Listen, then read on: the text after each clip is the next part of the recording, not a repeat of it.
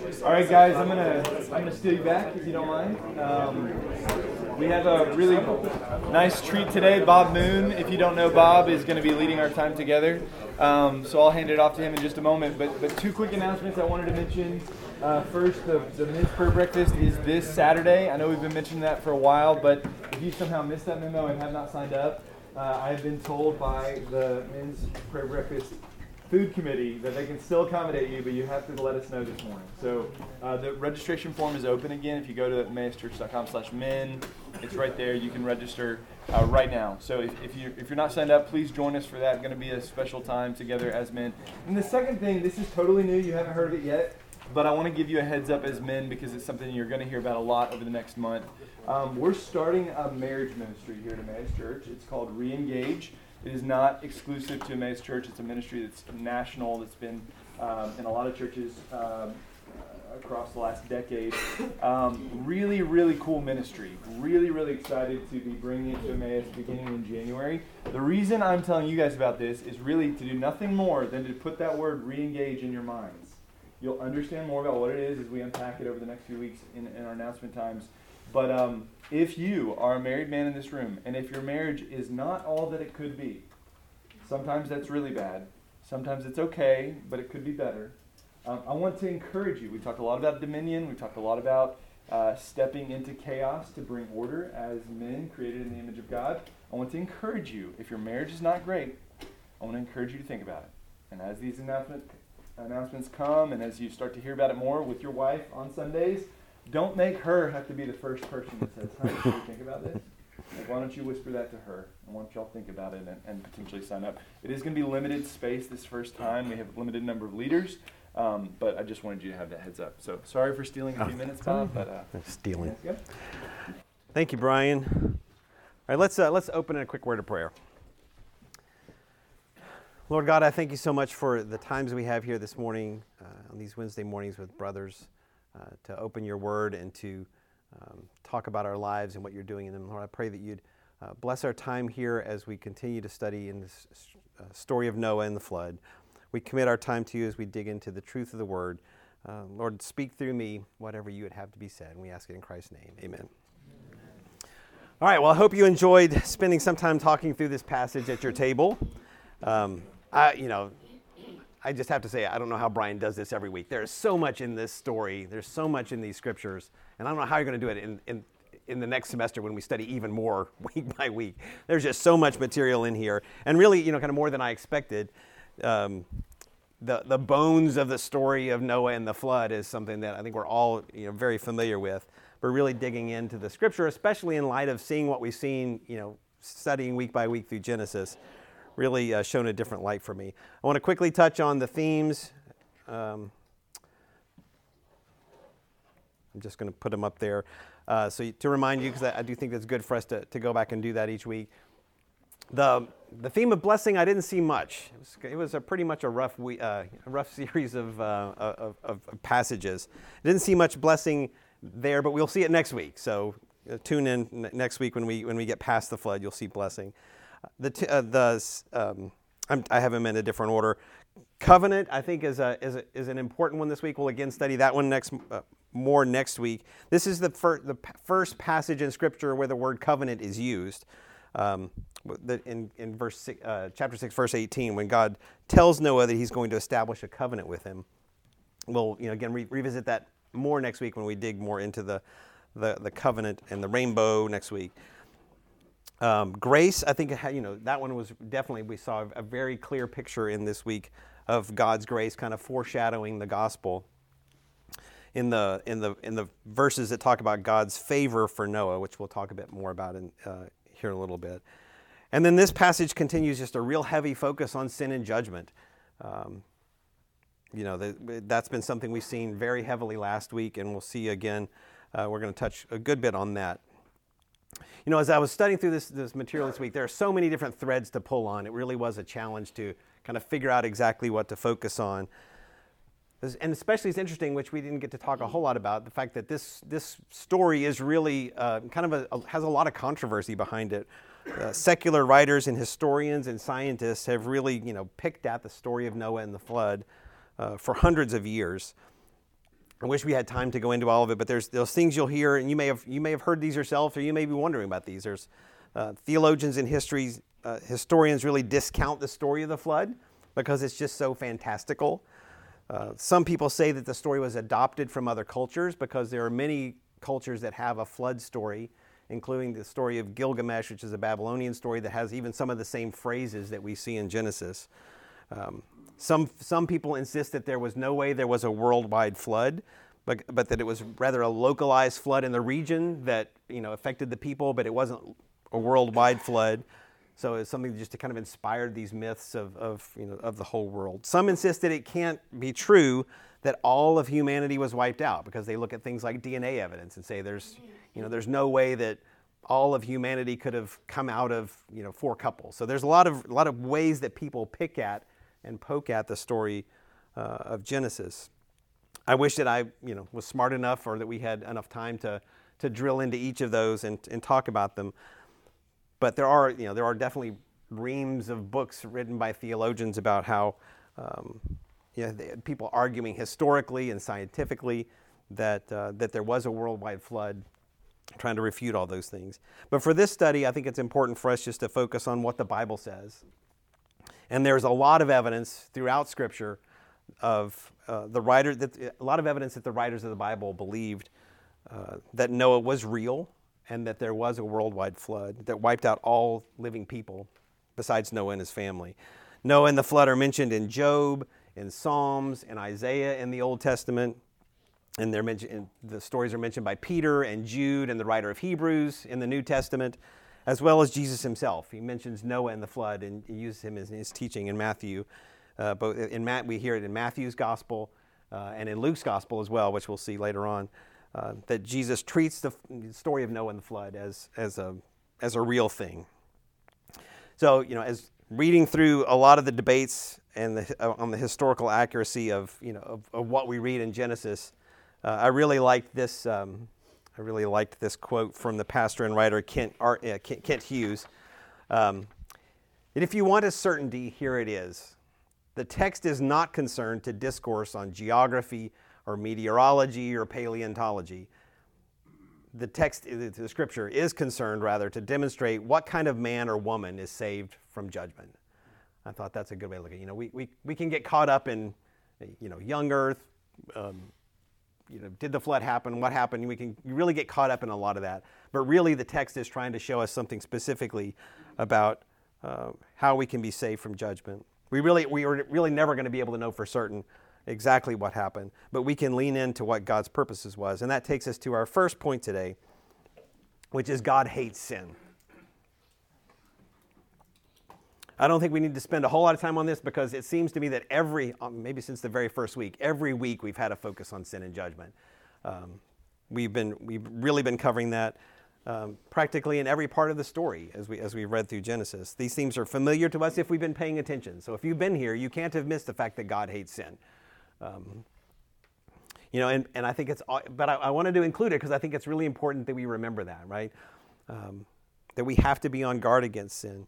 We have to be reminded that God hates it and that it will, our sin will have consequences. Last week we read about God's, you know, kind of God's, God's pronouncement of judgment on sin, and this week we saw really the, uh, the horrific um, details of the judgment being carried out.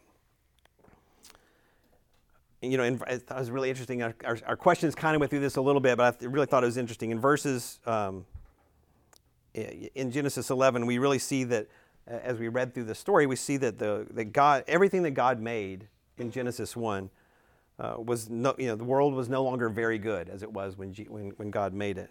Humanity multiplied as God told them to and filled the earth, but they you know, established a dominion, as Brian was talking about. They established a dominion that was of wickedness and violence and even demonic activity. And God, you know, we have to be reminded God is holy. God doesn't change. God is omniscient and you know he cannot he cannot not see sin. And that's a good reminder I think for us. He can't you know, he couldn't he couldn't miss it in Noah's day and he can't miss it in our day as well. Thankfully our sin can be covered by the blood of Jesus, but don't fool yourself. You know, God has remarkable patience with us and he loves us, but he does not and he cannot ever wink at our sin. We were talking about that at our table. God's not ever just going to wink at our sin. he hates it. So in, in this story, we have there's a real stark contrast, as there often is in Scripture, between the wickedness of the worlds that described leading up to the, these parts of, of, of Genesis, and then when, we, when you get to Noah as he's introduced in verse 9. It says, Noah was, was a righteous man, blameless in his generation. Noah walked with God. So, in the midst of that, uh, in a world that I think is probably far worse than, than Sodom and Gomorrah, far worse than you know, the decadence of Rome, and worse even than, you know, worse than 21st century America, um, Noah was able to walk with God, which leads us to our second point. Noah chose to walk with God in an unholy generation. The, you know, verse 9 has these, these three remarkable statements about, about Noah that he was righteous, which means he was in a right relationship with God. He was blameless before men, and he walked with God. We talked about the walking with God last week, but you know, man, I, I would, I, I, think it's important again to, to bring it up. Can the same be said of you and of me? You know, are, are we walking with God? Are we are we, if I stop and look at my life, if you stop and look at your life, how much does your life match your generation? Or are you like Noah, walking differently, uh, walking with God in a, in a generation that's unholy? Would your friends, your coworkers, your wife, your family, what would they say? What does God know about the way that you walk? Are you walking more like your generation or more like Noah did and walking against his generation? So, what does it take to be righteous and, righteous and blameless? I think for the answer for Noah, you have to go back to verse 8 where it says, Noah found favor in the eyes of the Lord. That word favor is, the, is, is actually the word grace, you know, one of our themes, right? Um, and that's the first time I think that word is used in Scripture. So you have a lot of these firsts in the story of Noah. But notice it doesn't say that Noah earned favor from God. It wasn't that Noah was so good that God gave him favor. I think it's often, I, I often fall into that thinking. Well, Mo, Noah, I also want to call him Moses.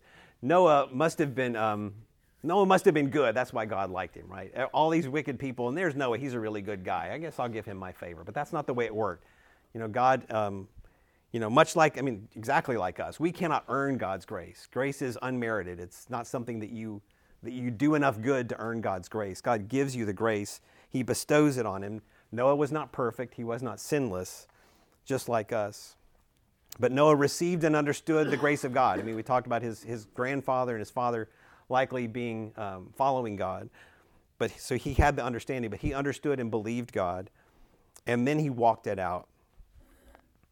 Um, I really liked Brian's description last week of walking with God as deep, regular communion with God, walking with, you know, spending time with God. Remember, man, what, what you believe, what you really, what you really believe, and where you invest your, your brain power, your time, your attention, that's what's going to determine how you walk. If you believe and follow the ways of our culture, that's how you're going to walk, and you're not going to walk with God. So as we go to the third point, um, you know, one thing that really struck me as I was looking back, uh, you may have talked about this at your table, I don't know. Um, it really struck me how harrowing and horrifying this story is. You know, I think about it, we, we, we teach this to little kids. You know, we, we talk about the animals coming two by two and, you know, the gopher wood and the rainbow. And, you know, we talk about the rain, but, you know, it's, it's kind of a simplified story the way we think about it. But uh, you know, if you really put yourself in Noah's sandals, it had to have been really, it's a really heavy story. You know, he, he gets this incredible call from God, from the, the God of his fathers and grandfathers, this um, amazing time God tells him what he's going to do. And he spends 100 plus years working with his hands, you know, hand tools only, to build this football, bigger than a football field sized boat, right? Um, it was a re- he did all of this work for over 100 years, all the time knowing that his cousins and his brothers and sisters. I mean, Scripture tells us that, that his father had other brothers and sisters, had other children. So Noah had brothers and sisters and you know, nieces and nephews. All of them were going to die. That's just a horrifying story, isn't it? He was, he was going through this knowing that all of those people were going to die because of the sin of the world. It had to have been incredibly difficult. And yet we're told that Noah obeyed God's direction. Um, verse 22, 6, chapter 6, verse 22 said, Noah did this. He did all that God commanded him. That's like a very, I don't know, we talked about that at our table. That's just a really simple thing. He did everything he was supposed to have done. Which leads us to our, our third point. God's plan was unfathomable, but Noah trusted and followed him. I don't know where you guys are today. I don't know what you're going through. I don't know, um, but I'm sure that there's several or or many of us here that are really going through a very hard season.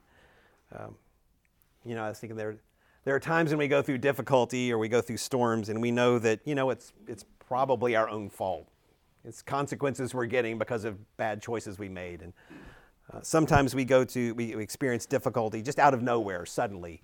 Um, I was telling the guys at my table we had a time several years ago when my you know my wife had a medical emergency. I was getting ready to go to work in the morning, you know, five or six o'clock in the morning, and had to rush her to the hospital. And you know, it was out of nowhere. Still, kind of one of those things you don't you don't really know how it happened. But you know, those those times of turmoil we get, um, you know, sometimes they they blindside us. Um, but you know, I don't know if you guys were able to get to the question about what floods you're going through, but I imagine, I'm sure that there are some of us that are going through some really difficult times and difficult seasons. And you know, how, how, how do you respond in those? What, what do you do when you're going through those times of turmoil and, and, and strife?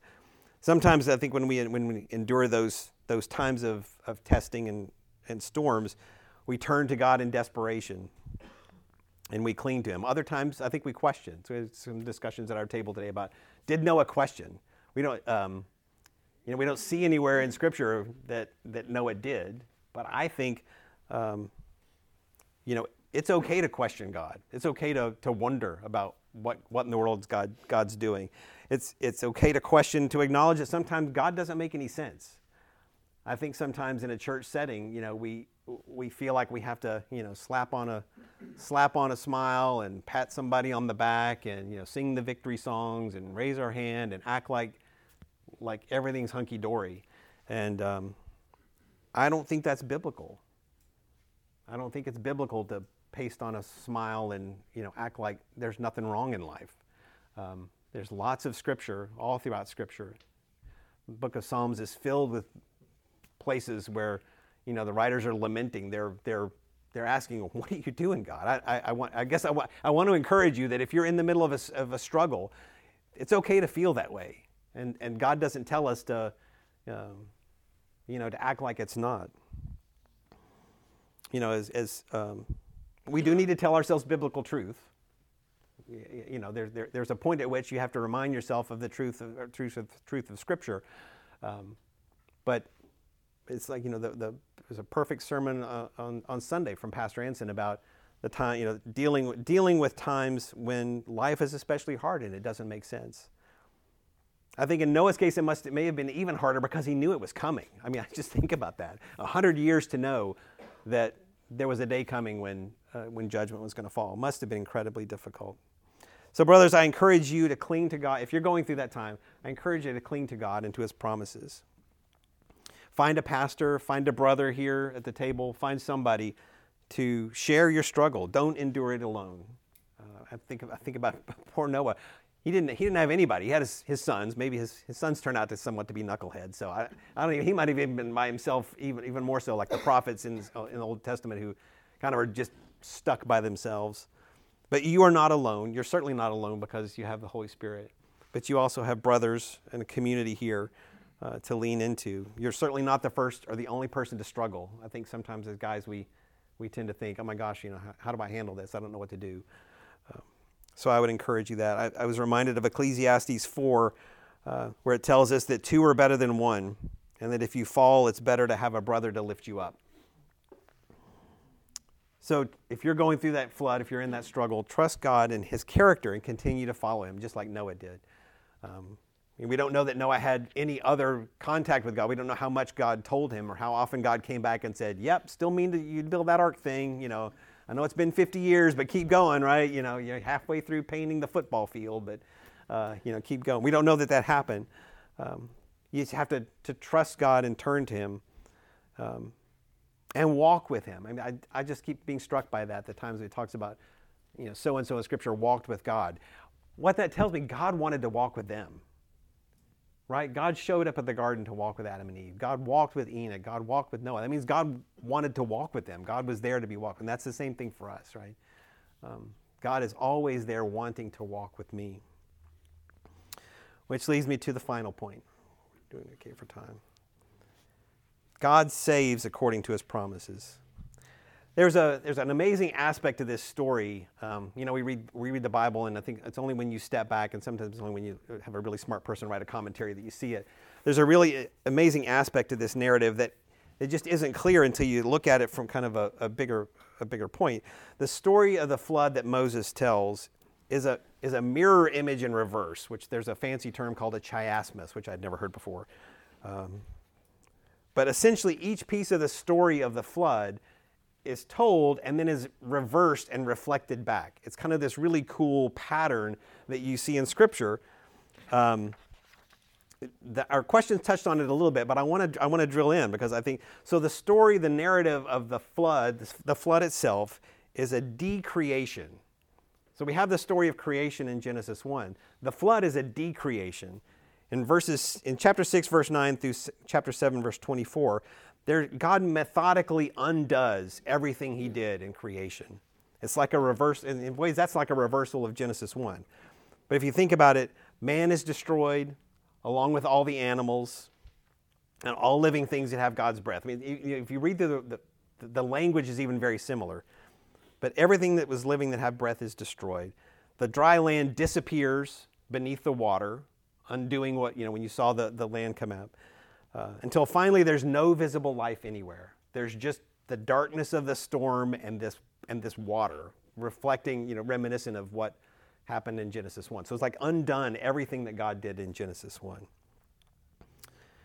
And then in chapters 8 through 14, God reverses the story in a mirror image, and there's this story of recreation. God sends a wind over the water, which is reminiscent of the Spirit moving over the waters in Genesis 1. In fact, it's the same word. The wind and spirit, it's the same word that's used in Genesis 1. So the, the wind comes over the water, the water recedes, the land appears again, green things grow again, and eventually, as we'll see next week, the, the animals and, the, and, and mankind are back on the earth. So it's like this whole mirror image of, of decreation and recreation. But the middle part of this narrative, kind of the inflection point, when it switches from destruction of the, of the flood to recreation, is Genesis 8 1. It's the most important part. And it says, But God remembered Noah. God remembered Noah. And I just think that's I think that's so powerful, right? The, all of this destruction and going back into recreation, God remembered Noah. And if you happen to be one of those people that's in the middle of a storm and going through some a really hard season, um, you know, you may be struggling with the things that are happening in your life and not knowing what God's plan is because it doesn't make a lot of sense. Um, I want to be clear that that doesn't say that God had forgotten Noah. God is immutable, He never changes. God cannot forget. Uh, he cannot forget what's, what's going on. God is perfect. He never changes. He could not forget about Noah, and He cannot and does not forget about you if you're in the middle of a struggle, even if it feels like it, and it often does. Instead, this phrase, God remember Noah, tells us that in the middle of the darkness and loneliness that, that, that Noah was feeling, when it seemed everything was the bleakest, at that moment, God turned toward Noah. God, God looked again to Noah. God moved toward, God started moving towards Noah. And in God's timing, you know, God moved back towards Noah. Noah was never forgotten, but God started moving back towards to him. So I think you know throughout this hundred year ordeal of having to build a you know 100, 100 yard boat with his with his hands, um, going through all the turmoil and all the mocking, which we you know we talked about as well, and, and then spending almost a year in this stuffy, smelly boat that he'd had to build. Um, Noah had to have gone back to God had he had to gone back to remember the promises of God.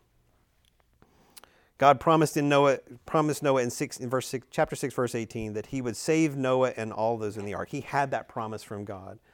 And we'll, as we'll learn throughout the, and I'm sure we'll talk more about covenant next week, um, all throughout Genesis, God is the one who makes a covenant. You know, every, every covenant we're going to see, it's not a it's not a bilateral contract. There's no negotiation. There's no you know give and take um, you know from the two parties.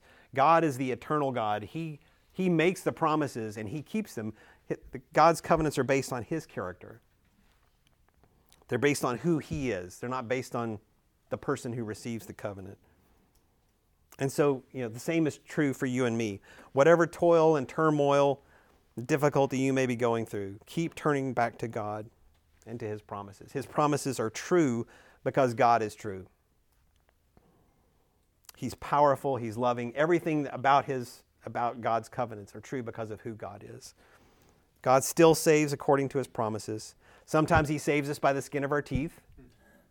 You know, sometimes we, we may lose things. I thought about what, what all did Noah lose when he got into this ark? You know, whatever he had before was gone. It was wiped out. He didn't come through unscathed. He survived with his family, um, but he must have lost much. Sometimes we lose things, but cling to God and to what He's promised us in His Word. That, that's what that would be my encouragement to you today, whatever you're going through. What has God promised? He's promised, he's promised us so much. That's a really rich study to look in Scripture to see what God has promised us to be able to cling to. He's promised us salvation, eternal life on the, the backside of whatever it is we're going through. He's promised us the presence and power of the Holy Spirit in our lives, which was, is available to us. He's promised us that He will work all things, even the unfathomable ones, together for our good and for His glory. So, with that, let me, let me close this in prayer. Father God, I thank you for this rich truth that you, uh, even though sometimes your ways are difficult, sometimes your ways are unfathomable to us with, with our human brains, you are good, you are holy, you don't change, you're faithful. And Lord, your love for us never ends. I pray that for each of us as we go about our days today, um, whatever we're going through, that we would cling to you and to the promises you've given us in your scripture. We pray it all in Jesus' name. Amen. Amen. Thanks, guys.